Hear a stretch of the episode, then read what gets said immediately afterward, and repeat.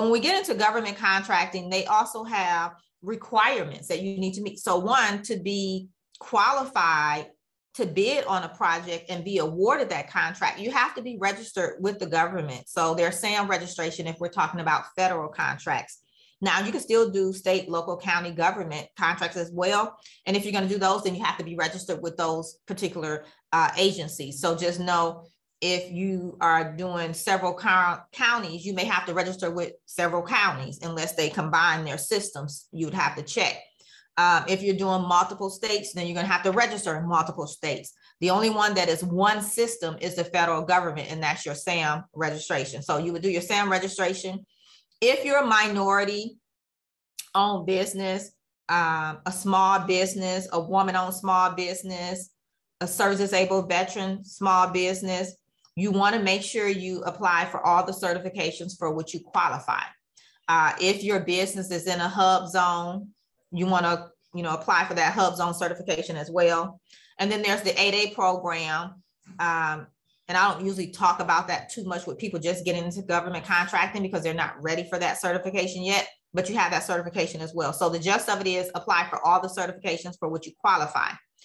And so you do that. And then the next thing is preparing. You want to look at your capacity.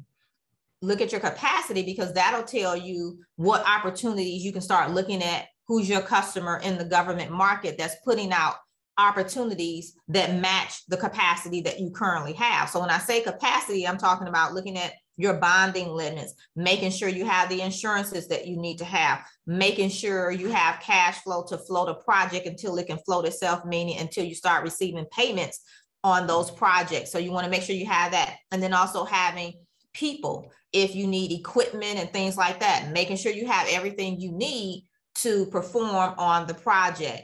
And then also, you may need funding. You know, a lot of times people get grants confused with being a government contractor and bidding contracts for a profit. Those are two totally different things. So if you need money, then you have to look at funding options you know, whether you're going to use your credit cards, get a personal loan, a business loan, whatever that looks like. You can do factoring as well.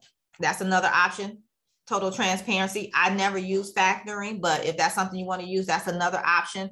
So you need to have your money together as well. And then the last thing is you need to understand government contracting. You have to be able to read those solicitations, break them down, pull out the requirements, and then write a proposal to that solicitation and scope of work that they're asking for. And so if you're able to do those things, then you know you can get into government contracting and be really successful.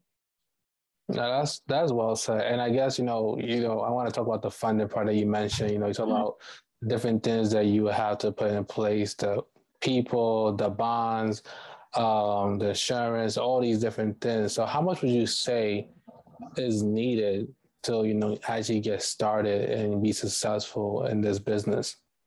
So it depends on what you're doing. You know, you could have someone that they're doing professional training and development. So they probably already have all of the equipment they need, which is probably just their computer or something like that. So they don't need equipment. The only thing they may have to do is fly to the location if it's not local or something like that. Excuse me. And so with that, just depending on how they're being paid and you know what the scope is, because they may create the curriculum, send it over, and at that point they pay them and then they come deliver. So it depends. But the cost could be minimal. Now, if you're doing a product, for example, uh, depending on what your arrangement is with your vendor, it would entail how much money you need, right? Your vendor may give you net 30, net 60, net 90 days, you never know. And so if they gave you, say, for example, net 90 days and you deliver to the government, you know, usually in about 30 days max on your first opportunity, you know, them getting you into the system and all of that, you'll be paid. So then you really didn't have to front any money on that. We get into construction, it's a little bit different. Of course, you know, there's a lot of moving parts and um, you're going to have to front, of course, you know, because you have to get your bond if bonding is required. So you're going to have to pay for your bond. And that is a relative number based on the project because you know, the bonding is based on how much the project is awarded for. So if it's a $10 million um, contract, then you're going to need a $10 million bond. And the price of it is based on, uh, your credit and percentage or whatever you have with the bonding company. So it just depends. Of course, you'll have to have your general insurances that you may need. So, but you usually carry that anyway. And then getting boots to the ground to get the project started. If it's out of state, then you know you're going to have travel costs as well per diem for people staying out there if you're using people that's not local. And then whatever materials you need to have to get the project going.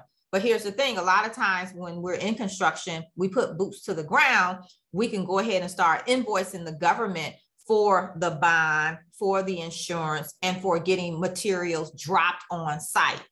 Okay. And so we can invoice like that. And then, you know, sometimes you're able to get net 14 days, meaning from the time you invoice the government, they and they get it, it's complete, they pay you in 14 days. So it is, yeah. So it just depends.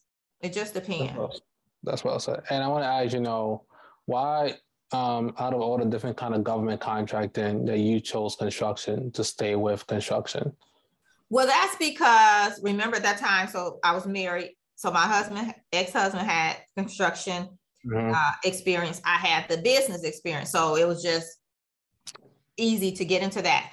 Uh, we still do construction today because um, it's very lucrative for sure. But I also do professional training and development. So even though I work with other businesses, teaching them how to get into government contracting, you know, win their first contract, get to that million dollar year as a government contractor, and then on to those million dollar contracts and multiple year contracts. I, I work with the government um, and other corporations and things as well, as far as doing professional training and development around government contracting and even leadership development for um, those people that are going to be leading teams or leading their company.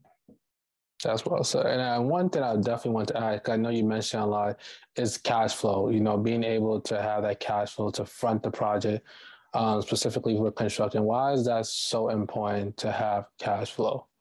Because things. So think of construction.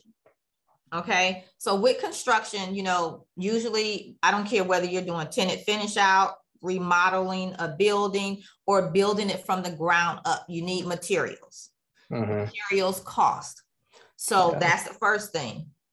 The second thing, you need people to do it. People want to be paid. Okay. So if we even took away the bonding, insurance, and all of that, we still have to pay people and we have to pay for materials. And even if you have them as employees or say you have subcontractors, either way, you still have to pay them. So you want to have some cash flow because depending on what your agreement is with say subcontractors as to how often or when you're going to pay them then you may need that money in place to do that. Not only that just think about it. You know going back and forth to the site that's gas that's money. Right now gas is pretty high. Um, you know or if you have to travel to the location maybe get on an airplane. So now we're talking an airplane a hotel room a car all of you know those type of expenses. So you have to have that in place. And then the unknown. Um, you know, what if the government pays not on schedule because, and I say on schedule because they pay on time, but if you don't give them what they ask for, they can't pay you. And mm. small businesses is notorious for not sending what they're supposed to so that they can get paid. And then they want to fuss back and forth about, well, I sent you this, but that's not what they asked for, you know? And so it can be held up sometime. So you just want to make sure, you know, you have some money to float the project until it can float itself. And then you may need to pay yourself as well, you know. So you still have to live and eat and take care of your family and all those things as well until the project starts